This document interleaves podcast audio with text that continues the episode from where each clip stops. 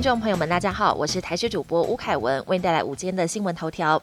春节检疫专案七加七加七今天上路，还是有不少民众忧心，面对 Omicron 肆虐全球，贸然实施春节检疫，恐怕会出现防疫破口。不过有专家认为，台湾疫苗覆盖率高，而且国际上 Omicron 导致重症没有增加，边境管制不用更严。台北万隆变电所十二号火灾导致双北三十点五万用户停电，但台电拟依照营业规章赔偿，不少停电四小时的用户只赔了一点七元，遭炮轰不合理。经济部长王美花表示，因为外界反映希望专案赔偿，已经指示台电依照过去案例考量。根据估算，如果比照五一三大停电专案，加户赔偿将增加到五十块钱。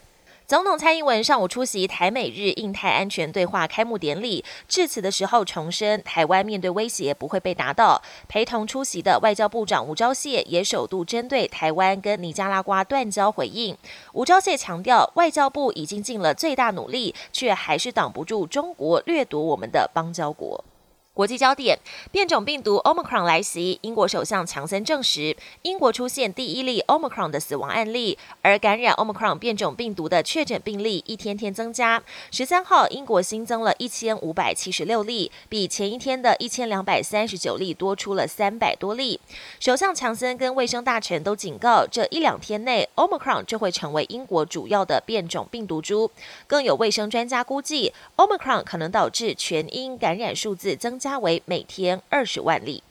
时代杂志二零二一年度风云人物揭晓，特斯拉执行长马斯克却评中选。时代杂志指出，马斯克不但同时掌控特斯拉以及 SpaceX，还想在月球打造现代版诺亚方舟，拯救核战后的人类文明。时代大赞他影响力超脱地球，已经延伸到外太空。同时点出，马斯克虽然身为全球首富，但名下却没有自己的房子。此外，他在社群平台也具有高影响力，只要轻轻一动手指，股市。就会暴涨或暴跌，每一句话都能吸引大批粉丝关注。马斯克话题不断，获选时代人物可以说是实至名归。抵制北京冬奥的国家名单再增加两国。爱沙尼亚总统卡里斯十二号表示，考量政治因素不会出席北京冬奥。拉脱维亚总统里维兹也表态不出席。